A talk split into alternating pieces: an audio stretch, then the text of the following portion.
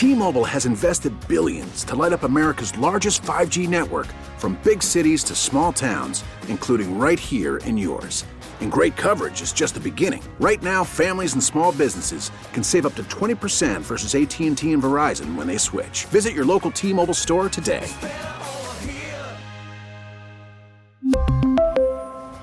Plan savings with 3 lines of T-Mobile Essentials versus comparable available plans. Plan features and taxes and fees may vary.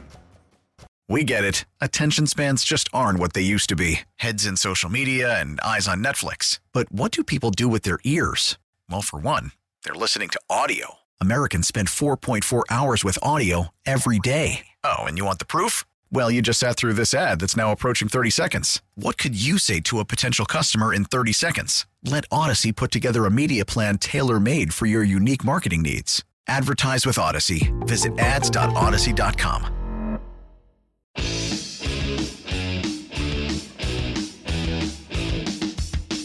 Beamaz and Beamer. News Radio 930 WBEN. How's it going? Thanks for being with me. Beamaz and Beamer on WBEN, 9 o'clock on a Friday. Uh, hope everyone's having a good week out there. Have a happy weekend. And uh, Joe is off again today. Uh, I don't think he'll be on the show for a while. You'll hear him later on this afternoon here on WBEN. You're stuck with me. The good news is it's not just me. Stuck with me and my special guest, who I think you'll enjoy hearing from. Uh, and that is for the first part of the show, Dr. Michael Cummings, who is Associate Medical Director at ECMC, who we've talked to uh, a number of times before uh, about various issues related to the pandemic. Dr. Cummings, thanks so much for spending the time with us this morning. Well, thank you for having me. Um, I brought you on because something caught my eye uh, over the past couple of days, and we mentioned this a little bit on the show yesterday. And I, it is an extreme example, um, I think, but it, it, does help maybe illustrate and drive home the point that there are still issues faced, uh, especially by kids, over uh, still today from what's happened over the past nearly two years now. It's a school in Portland, Oregon. Uh, I believe it's in the Portland Central School uh, District. Reynolds Middle School there announced they're going to return to distance learning for a period of time because they're finding students are struggling with the socialization skills necessary for in person learning, causing disruption in school for students. That's according to uh, the superintendent right there in the school district. So they're going to remote learning because not COVID, not anything like this, not the uh, you know normal things that we're hearing, but because the kids can't handle being in person, uh, at least according to the district.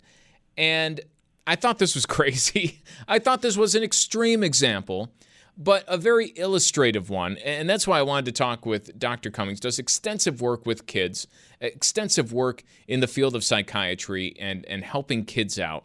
And I sent you this story because I, I thought it was kind of nuts because I'm reading this and to me it reads like, hey, listen, kids are so damaged from being out of a classroom setting, from not socializing with each other for a year and a half or more, that our solution is to send them back in front of a computer. I, I was going crazy um, thinking that way. Uh, when you see something like this, I would imagine that it's just further illustrating to you that there's work that needs to be done.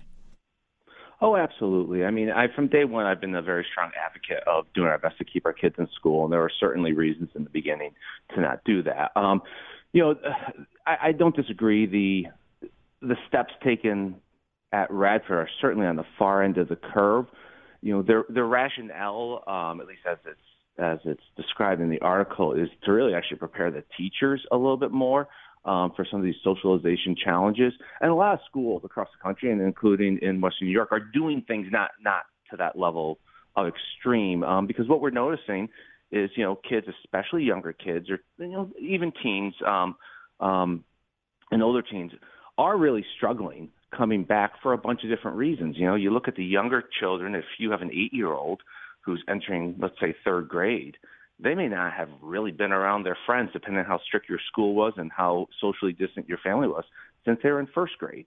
Um, and school is where we learn to socialize. So, so there's there's uh, nationally a lot of concerns about uh, by parents about 70% are concerned about their kids' ability to socialize, and about 60% see regressions. Um, there's some studies showing um, in younger kids a two uh, year uh, uh, regression kind of social skills simply because they haven't practiced them. I mean, that's you know the big thing about school is is yes, academics are important, but it is actually where we learn to navigate social situations, and navigating social situations is how our brain develops. So it's not surprising that there's these struggles. Um, yeah, taking two weeks off from school uh, is certainly a pretty drastic um, move on that school's part. Um, but I think you'll see a lot of schools, you know, they'll have downtime on Wednesday morning where they kind of focus on more social emotional things, um, or or you know various parts of the day the schools are taking time out a little bit for kind of uh, mindfulness and other things. And, and what we're seeing um, across the national uh, venue is, you know, and this is true regardless of socioeconomic status, um, you know, suburban schools, inner city schools, anything, you know, it, it's true across the borders. We're seeing, you know, a rise in fights, a rise in in disengagement, and you know, our rates of depression and anxiety in our children are more than double what they were pre-pandemic. So there's a lot of things going on. That does not mean that the return to school is the wrong move, because to your point at the beginning, you know, if if if the evolution of this issue was social isolation and not being at school, you know, we need to get kids back, but we do need to be mindful of their larger social emotional needs um, than pre-pandemic times. I don't think the issue's been ignored, so to speak, but I do think it's taken a back burner, and it might be kind of rational that it did in the sense that we've spent so much, you know, in, the talk about COVID, you're talking about uh, a physical ailment, right? And it's tangible it's so easy to see, even if it's not easy to talk about or communicate, right? It's kind of easy to see what impact that it might have. And, you know, that's where the worry has lied uh, over the last year and a half. You know, all the talk is about COVID, and there's less attention given to, you know, people who bring up these social skills. And it almost gets cast aside. You know, social skills, whatever. You know, kids will make that up, or it, that's not as important as keeping them physically safe. Um, how do you talk to people who are of that mindset to make people realize that when we're talking social skills, it's not just about you know, trading cards with friends at lunchtime. Uh, does that show how out of touch I am? That that's you know what uh, my first and only example is. But it, it is really about development and growth. Yeah. So so I mean, you know, it uh, first, you know, to your first point, in the very beginning, when we really knew very little about COVID and and maybe underestimated its effects to some level, um, yeah, you know, health and safety by and large trump and anything else, right? I mean, if you don't, if you're not physically healthy and well, then then socialization and and other things, you know, simply won't occur. And, and you're right. I mean, we can argue about how numbers are counted, and there's all kinds of controversy of whether they're overinflated or underinflated. But let's just call the numbers what they are for everyone to see. And and and that is something that's very easy. It lends itself to a graph, right? I mean, you see the spike go up, you see the spike go down, you see the spike go up, um, and you know you know, a year ago, then we started like doing more social isolation, closing more businesses, and it goes down. So you see a cause and effect. Um, you can see it in people's primary mode of of getting their news now, which is on their phone, um, and you can see it really quickly. You know, in preparation for this uh, conversation, yeah, I just wanted to re-review what was out there more recently and see if there was any new updates that I wasn't aware of. Well, that requires you to sit down and read four or five five-page articles to get the meat of it. There's no bullet points there. There's no, you know, I mean, and so even just thinking about it, um, it's it's it is something that is less tangible and more difficult to to do in a five second TikTok video. Um, on the other hand, um, you know, this also reflects the fact that our country and society in general has ignored mental health conditions for for the duration of our history. I mean, there's more awareness now, and there are more steps, but we're still far, far away from uh, looking at social emotional development, depression, anxiety in our kids or our adults, um, you know, than we are, you know, breast cancer or heart disease, and not to diminish the importance of those two entities. But, but I've said this before: if you take all disability associated with cancer and heart disease and combine it, it's less than a disability for major depression within this country. So, so you know, it really does highlight kind of a cultural trend that's been going on forever. Um, that is just, uh, you know, obviously more difficult now. And the other thing that we have to remember is, you know, simply because you're a teacher or, or staff at school, or for that matter, a doctor or, or a nurse or a first responder, doesn't necessarily mean that you're equipped with the skills to deal with some of these issues. Um, you know, it's not inherent to your job. It requires training and thought and practice. And so our teaching staff who are returning under times of uncertainty, you know, they're they're doing this doubly, right? They're dealing with whatever's going on within their households and then dealing with whatever's going on with in your household in the school setting. So so you know, it's not just the kids who need support at this point. It's also the people who are taking care of the kids and the people who are taking care of the schools. Um, you know, some of the most vital people inside a school or house, hospital are housekeeping and dietary. Um, schools simply don't work that way without those folks, and they're stressed um, as well. Mm-hmm. Um, you mentioned it's tough to look at numbers, right, when it comes to mental health, uh, socialization skills, uh, all these other um, secondary impacts that the last year has brought about.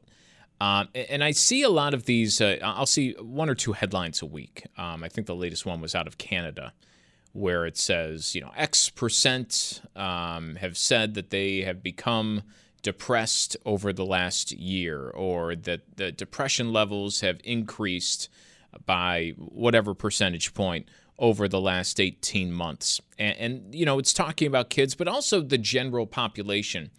And I, I still think that there is, while something like depression has gotten a lot more attention in recent years, I always see those headlines and I'm wondering, like, well, how do you know that? Like, how does that manifest itself? And what would cause somebody to, you know, take a survey and say, yeah, I am? Um, that has to be very hard to pinpoint. How is that manifesting itself in the past, let's say, year or so? Yeah, so it's interesting, right? I mean, in some ways, we can measure certain outcomes. Um, most of the stuff is surveys, and most of it is self-reported surveys. I mean, there certainly are studies there are people doing, but a lot of the data we're seeing will be like census surveys or other things that go through, um, and and they're done well. And, and I think in general, most professionals at least believe the trends. You know, it's not the same thing as you know a randomized controlled study, which are much harder and more costly to do and and and take time. Um, I think we, you know, it's interesting though. You know, we see increased rates of depression, anxiety, substance abuse, alcohol use, opiate use, uh, overdoses, et cetera, et cetera, et cetera. And yet, by and large, we're seeing a decreased utilization of psychiatric emergency rooms and inpatient beds. Um, so even if the rates were staying the same, people are getting less care out there, and and I, and we're seeing the sequelae of that. I know you know, in the hospital setting where I work, uh, you know, people will comment that patients who, you know, may have severe or serious uh, psychiatric conditions, schizophrenia, bipolar disorder, we're getting people coming in for hospitalization who've been relatively stable for three, four, five, eight years. You know, they haven't been in the hospital for a very long time. Um, and there's probably a lot of factors to that. To that, um, you know, barriers to treatment, uh, you know, maybe uh, increased stress within their household and other things. So we are seeing these, but to your point, it is hard to really count. And a lot of the data that we look at that, that we really trust, um, things like suicide rates and things like that, are usually one to two years behind. So, you know, if I give you stats about, you know, the rates of suicide within our country, you know, we're giving you 2019 stats. Um, so, so we won't fully see the sequelae of of you know the pandemic from a psychiatric standpoint for years to come. And for some of our individuals, kids, particularly those with developmental disabilities and autism, we will be seeing the manifestations of this, you know, for decades. It'll be hard to attribute to something that happened in 2020, um, but but we're seeing that right now um, within our hospital systems. Yeah, um, how that manifests, you hit on. You might not see that for decades. I'm wondering how it might be manifesting itself right now in not the clinical sense, not the hospitalization sense, and not more of the well, I, am not the one to say whether it's a serious uh, disorder or not, but just the general sense of when you see the surveys and there is the you know uptick in I think what you would uh, not call depression, but say unhappiness, right? And, and, just kind of a malaise that we heard this a lot during the early uh, months of the pandemic, right? People are working from home all the time. You're going through like the same motions. You're not really getting out there and talking to people. You're, what day is it? Right? You, you kind of fall into the fog of this. And I, even though things have gotten back to normal and there are events, I, I think a lot of that is still around. Um, you, look and I, I can look around the workplace here and I mean, there's not really a lot of people here. It's just you don't see as many people as you used to. You're kind of walking around and it could be dim and gloom and dark. You're not seeing faces still in the grocery store. I that has to have some greater impact if there's a, a lot of people walking around and you can kind of feel the vibe of a, of a room that you walk into and hey this room's a little colder a little uh, a little less happy than it used to be well you know humans are social creatures by nature that's how evolution occurred right i mean that's how we went from being you know into small tribes into big giant cities and everything in between um so so and and i think there's a couple uh, real life examples that and one you hit on uh you know I used to do my grocery shopping at Wegmans every Saturday morning. And, you know, you'd see people you knew, so there's some socialization there. You also saw a lot of people who just happen to have the same shopping time frame as you. And so you don't know who they are, but you make eye contact with them because you see them once a week or every other week or something like that. And people are making eye contact and people are, you know, apologizing for um for cutting someone off or doing something like that. And and if you really notice, that's far different now. I mean, eyes are down um, even with with the absence of the mass, there still isn't that social connectivity there. And and to be honest, you know, a lot of times uh, I think one of the rises for for Instacart and other things like that is not just the you know the convenience sake of it, but but you know certain things that were social events on some level, even though they weren't like going out to a party, um, just don't have that same feel with kids. You know, social media and screen time was already probably the primary way that kids communicated socially. But school was the opportunity where that did not happen.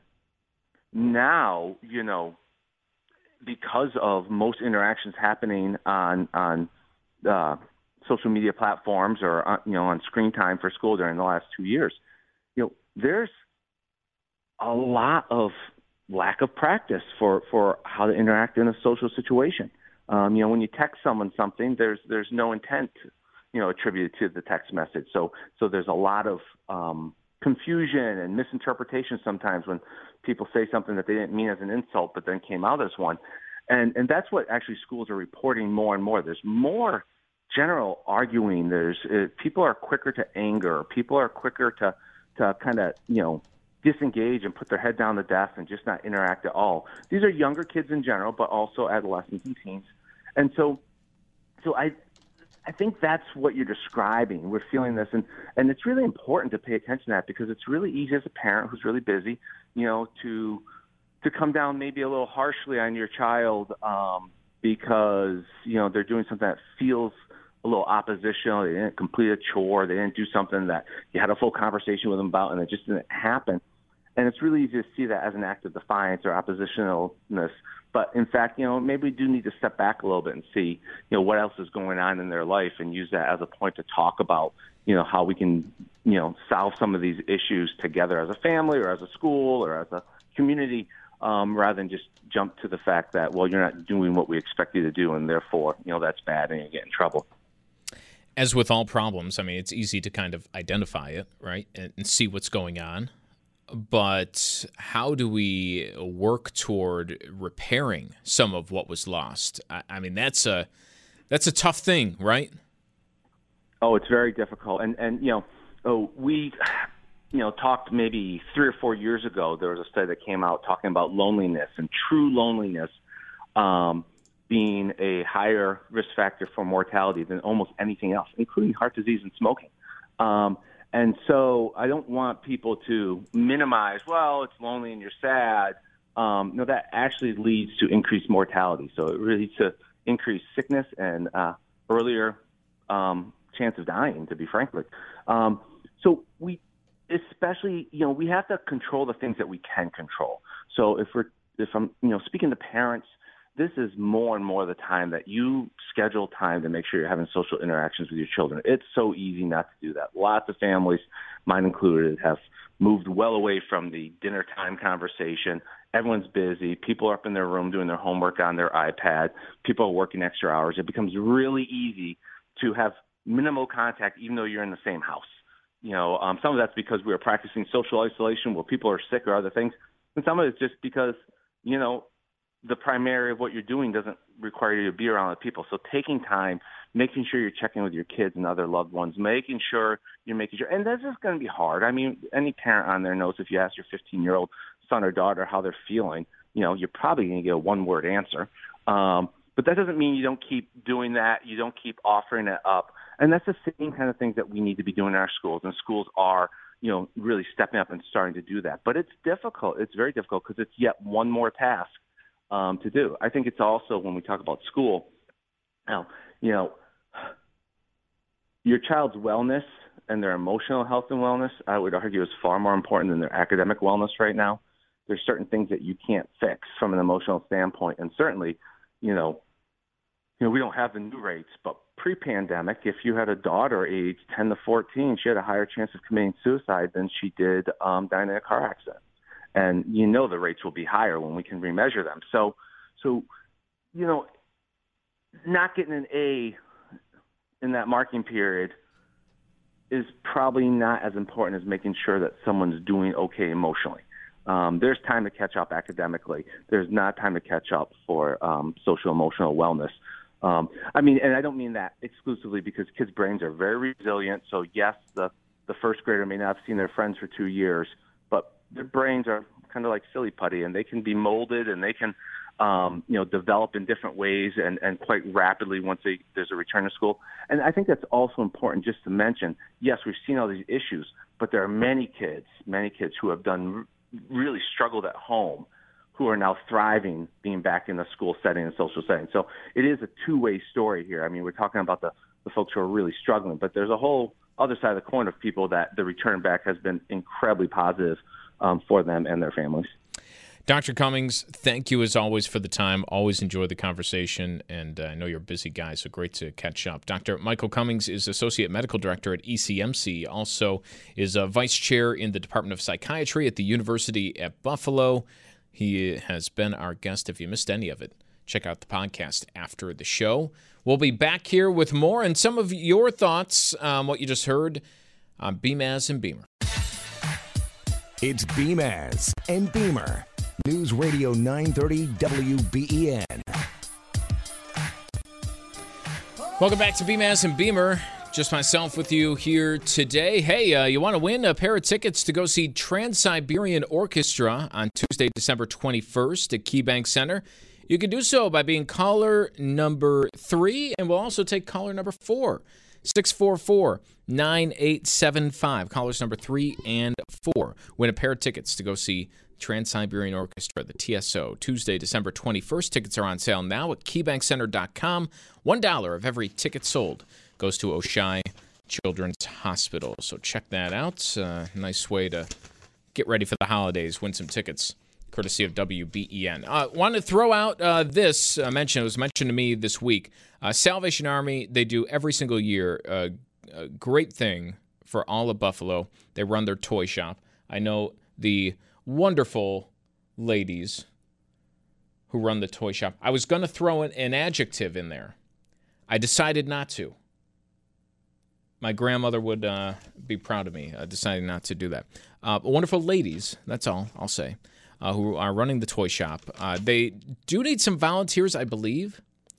It runs the uh, 16th through the 20th. So uh, you might want to contact the Salvation Army. But uh, even more so, more urgent, new toys for kids age zero to three years old. So infant toys all the way through toddler toys, zero to three years old.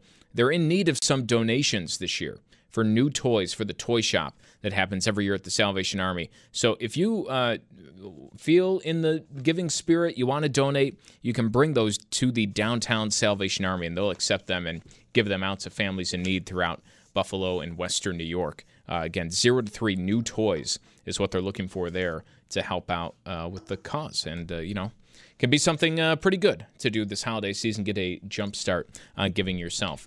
Uh, thanks for being with us. Uh, we spoke with Dr. Michael Cummings in the segment before. If you missed any of that, you'll hear it in the show when it goes on demand at WBEN.com in the podcast tab.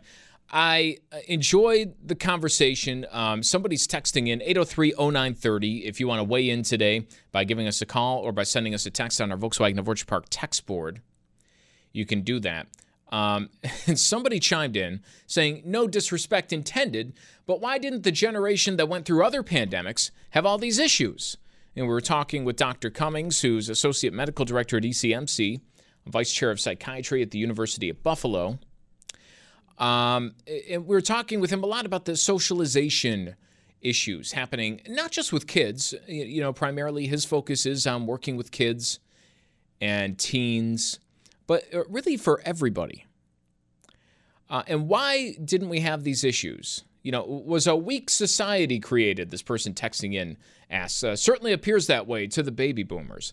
And you know, I I'm not going to disagree with you here for texting in that uh, that question. I think the answer is the screen. I mean, the answer is pretty simple. Why we're talking about this now, and when past generations didn't, you know, went through pandemics or whatever the problem was, whatever that threat was, why wasn't there this huge mental strain on everybody?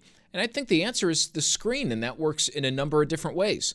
The first of is this was already before COVID, before any of this, this already was harming the way we communicate, uh, was harming our, you know, mental health, the buzz term, by just being buried in screens all the time and having less face to face interaction.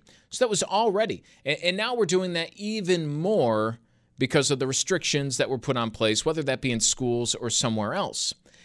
And you know, for the other way, it's not just that we have screens and that we're choosing to do this, but in past generations, you look at a past pandemic, the great flu of 1919, nobody was working from home in 1919. You weren't firing up the uh, the MacBook bringing it to your home office, right? Uh, there wasn't a, a, whole lot of uh, places that said, "All right, you know, everyone, uh, no need to come into work." No, no, you know, yeah, you can do this work from home. You know, run the big machine from home. You can't do that? What? So uh, you didn't have the problems that are uh, really manifesting from that. And I do think it's a lot of, you know, we focus, and rightfully so, on the issues children will face by not being in school, those socialization skills, the, you know, kind of loneliness of being separated from your peers. But I think that goes for all of us. I mean, if you work in an office where there hasn't been people around, whether you know it or not, whether you talk to those people or not, Dr. Cummings was using the example of just walking through the grocery store. And, and, whether, regardless of the mask, I mean, the mask doesn't help with identifying faces, but even without that, you know, people aren't making eye contact. There's this, you know, trend against being social, being cordial that will have an impact on you, right? And, and that's wasn't there, right? You, you didn't have grocery delivery service. You had to go out. You had to. You were forced to socialize in previous generations in a way that now you have this alternative. Well, I can socialize online, and people trick themselves into thinking that's the same thing. It's not. I mean, you know, it's not. So, I mean, that's why this generation and us now, we're going through these types of issues when it wasn't there in the past because the option wasn't there in the past. And nobody was kidding themselves in the past that they can do the work, have the fun, you know, have your happy hour on Zoom. You know, come on. It's not the same. And uh, that option wasn't there in the past. So you didn't deal with the after effect in the past. So that's you know I, I, think it's a it's a good question, but I, I, it does have a, a reasonable answer, and it could be avoided if you turn things and go the other way and you get back out to uh, talking to people. Um, uh, switching things around and uh, uh looking around at what's going. Uh, speaking of back to the office, as we uh, go through some of the other headlines that are in the news today, I, I thought it was very interesting that I saw this. Um, Kathy Hochul was speaking yesterday at the Association for a Better New York. Um, it's a New York City organization of working for improving the quality of life in New York City. But she was laying out her vision to rebuild from the pandemic and unlock New York's potential. And she was giving this speech and, and tweeting along, and I, I pulled up the tweet, and it kind of startled me when I saw this yesterday. This is the message from Governor Kathy Hochul that she gave out yesterday. Offices are still too empty, and too many workers are at home. This has an impact on our economy and ripples across the entire city. I'm putting a stake in the ground. It's time to get back to the office. The message from the governor yesterday. And I thought that was very interesting that she would say that. Um, I, I don't disagree with it at all. I, I, think it's well past time to get back to work, get back to the office. I've, uh, I've not been a huge proponent. You know, this isn't true across the board, but I think for a lot of uh, different workspaces, there is a benefit in being in the office that you know might not be tangible in the work. You can say, "Well, I could do the same work." You could do the same work, but there are other benefits from being around the office. Her benefit that she's pointing out is well, there's no one in these offices, so no one's going to these businesses or stores around the city, so uh, they're all closing. What's going on?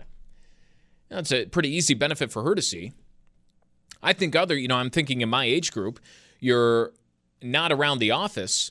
What if you just started a job? You know, you're 25, 26 years old.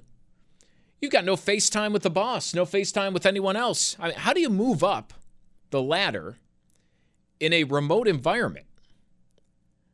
It seems pretty hard to do. But it's, you know, just one of these things that it's not directly uh, impacting the work right? The work might still be getting done in what, wherever these offices are, but you're not seeing as many people. You're not uh, getting to know other areas of work, right? You hang around the office. You don't just do your job, but you kind of see what other people are doing to an extent, maybe. Some people more than others, as I've uh, found out. You don't understand what other people are doing.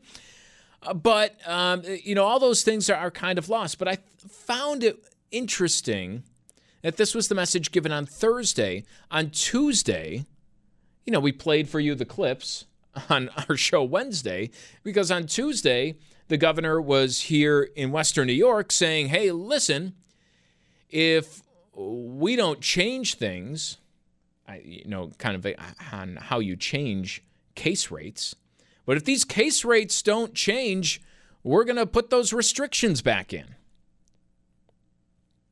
So we go from Tuesday saying uh, restrictions might need to come back in. Uh, people need to be uh, wary. Keep your gatherings low. Be careful going out into a crowd.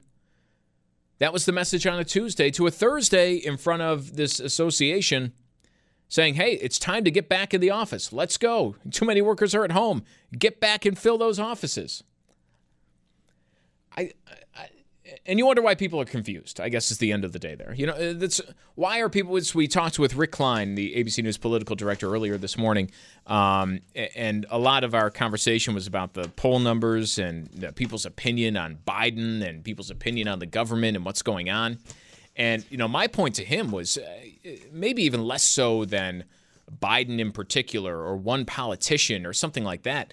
I, people are fed up with being confused all the time about who am I supposed to listen to and what what's the message here? And what am I supposed to do? On a Tuesday, I'm being told, watch out, be very vigilant, stay home, or something to that effect. We're going to have to slap restrictions on you. We're going to have to close things down again.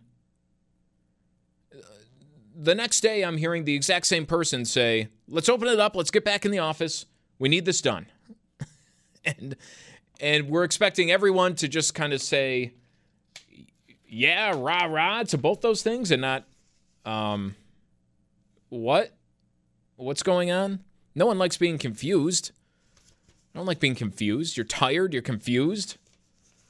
What's what's the message here? So I thought that was very interesting. That was the tweet from the governor yesterday, where uh, followed that up by the healthcare industry is one place where we can't afford a labor shortage. Yes, you know, you do with that comment what you will. Um, elsewhere around the news, uh, the Erie County Department of Health yesterday released a memo. County residents who are a close contact of a COVID positive person and aren't fully vaccinated can be released from quarantine after seven full days. It had been 10 full days, so we're cutting that down by three days. And I think the reaction that I saw most often to this story was since when was there a quarantine? Uh, we're, ex- we're cutting down on the quarantine that I don't think anybody knew existed.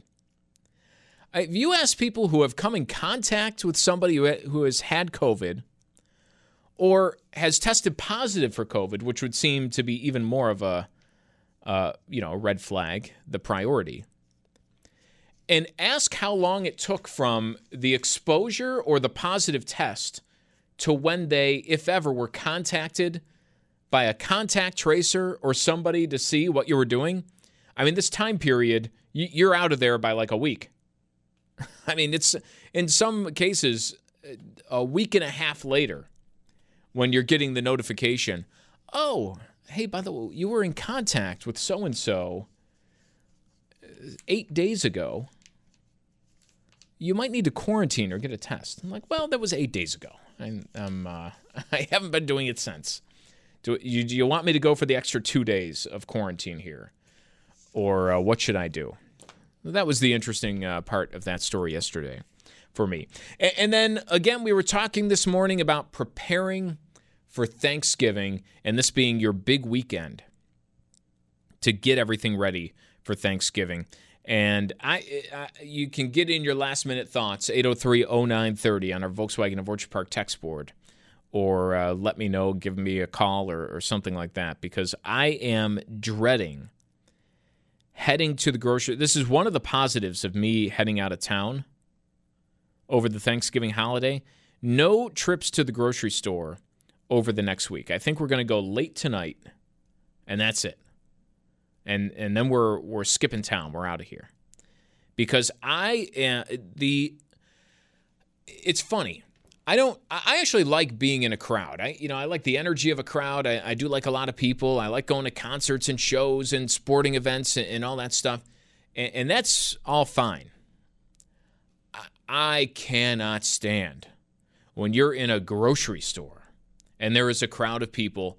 Nothing gets me uptight and tense more than doing shopping with a whole bunch of people picking the lines.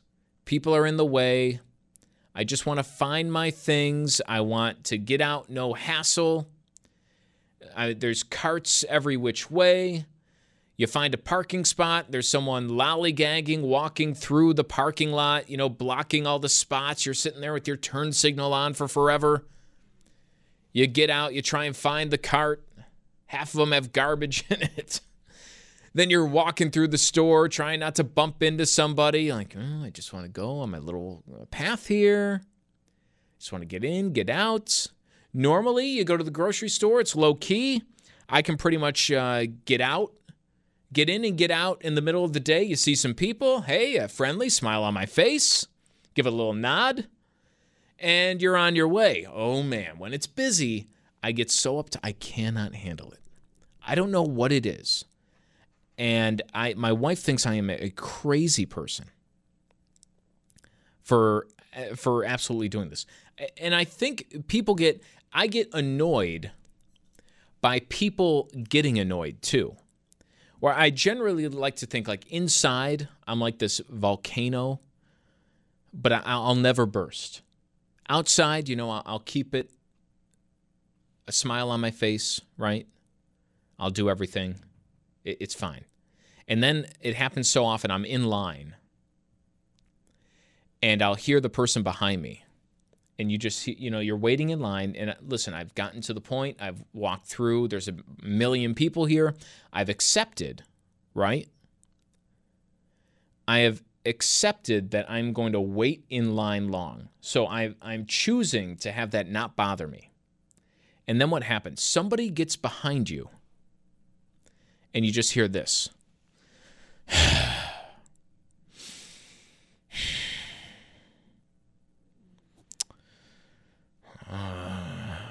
just right down your neck. And I'm like, listen, buddy, look at you walked into this line. You know it's not going fast. You know how people are in a checkout. I'm stressed too. You know, him and Han isn't going to speed anything up. It's just getting on my nerves a little bit more. And by the time I'm checked out, I am out of there like a speeding bullet. I, I, can't handle it. Somebody chiming in on our text board driver's licenses should be required to operate shopping carts. Yeah, I might be with you on there. Robbie Raw, friend of the show, calling in. Robbie, I, does that get on your mind? You know you're going to be in a stressful situation, and then someone's hemming and hawing right on the back of your neck. Oh, I could turn around and I don't know. Yeah. Oh my gosh. Well, you know, first of all, it's the the season of Thanksgiving, so we have to keep that in mind and have an attitude of gratitude. I am cooking for 20 people. I don't know how my mother did it, cook, took, you know, cooking for 30 to 40 people, but I'm just, I told my husband I am not getting stressed out. I am just taking it as it is. I started ordering my food and buying food weeks ago. And, you know, whatever I can that's not perishable. And then I'm going to get the last minute things. But, you know, the stores are already crazy and people can use Instacart. You know, you can you can order at any store and use Instacart if you don't want to deal with that, which is not a bad idea. And then, I mean, I was at TJ Maxx a couple of days ago. Brian, it was insane. Uh, the line was almost to the mid, you know, part of the store in the back. I mean, it literally went all the way halfway, you know, to the store in the back, and people were very, very frustrated. I just took a look at that line I'm like, I got to get out of here. Yes. You know, thank you, Robbie, and thank you for the call. What you did there, this is what's called, it's a great piece of advice. It's called know yourself, right? Listen, I know that I can't handle being in that long line. I don't want to be the guy who's going, and I will, if I'm waiting in line for, you know, over five minutes, I'm not a line person if I'm waiting in line for that long, chances are I will turn into that guy. Unless it's something, you know, I'm waiting in line. I, you know, I sign myself up for it. I know what I'm getting into and all, all that kind of stuff. I don't want to turn it. So if I see the line, I turn right back around say, well, I guess today is not the day. Today is not my day. Um, someone else saying, I want to talk about being uptight in a store. A lot of places now, their self checkout only accepts cards, and there's only one single register accepting cash. I, that is, I mean, that's a that's an issue, right? Someone else saying patience. Listen, I, I know I lack a little bit of patience, but I know I lack patience. So I try and avoid those scenarios that cause me to be patient. Uh, to be patient. I, I think this is the thing here. It, I actually like that there's one line accepting cash because you're getting in that line knowing that everyone's paying in cash. There's nothing worse than I, we've gotten accustomed to. I'll never understand people who take like uh, five, more than five minutes in the transaction part. It's a, like we've done this our entire lives. You know how it goes, right? They ring it up, and, and you see the total Maybe you got a coupon or something like that, but chances are not really anymore. And you pass them and you pay for it, and then they give you the receipt and you're out the door. It, it's really simple. Been doing it forever.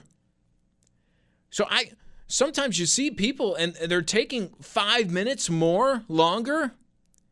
And that's without even writing a check. When I see someone take out a checkbook now, I am just, I'm on the floor. I can't believe it. But I, what takes so long about that transaction? Like I'm watching the person scanning if you're in that line, they're going pretty fast. This is going about normal speed, yet somehow something's getting tripped up here. And the thing that we do, uh, may, top 10 most often things you do is check out of somewhere.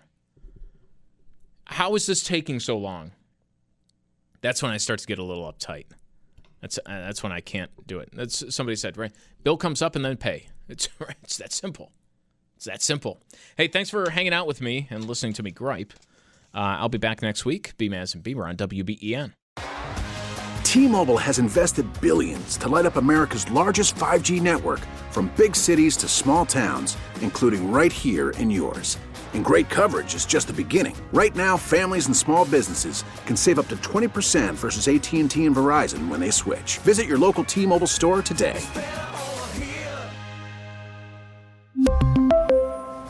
Plan savings with 3 lines of T-Mobile Essentials versus comparable available plans. Plan features and taxes and fees may vary.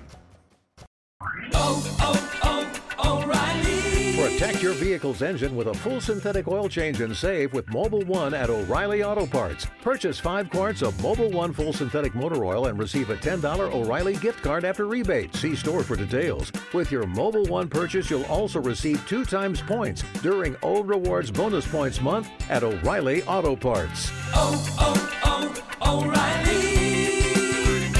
O'Reilly Auto Parts.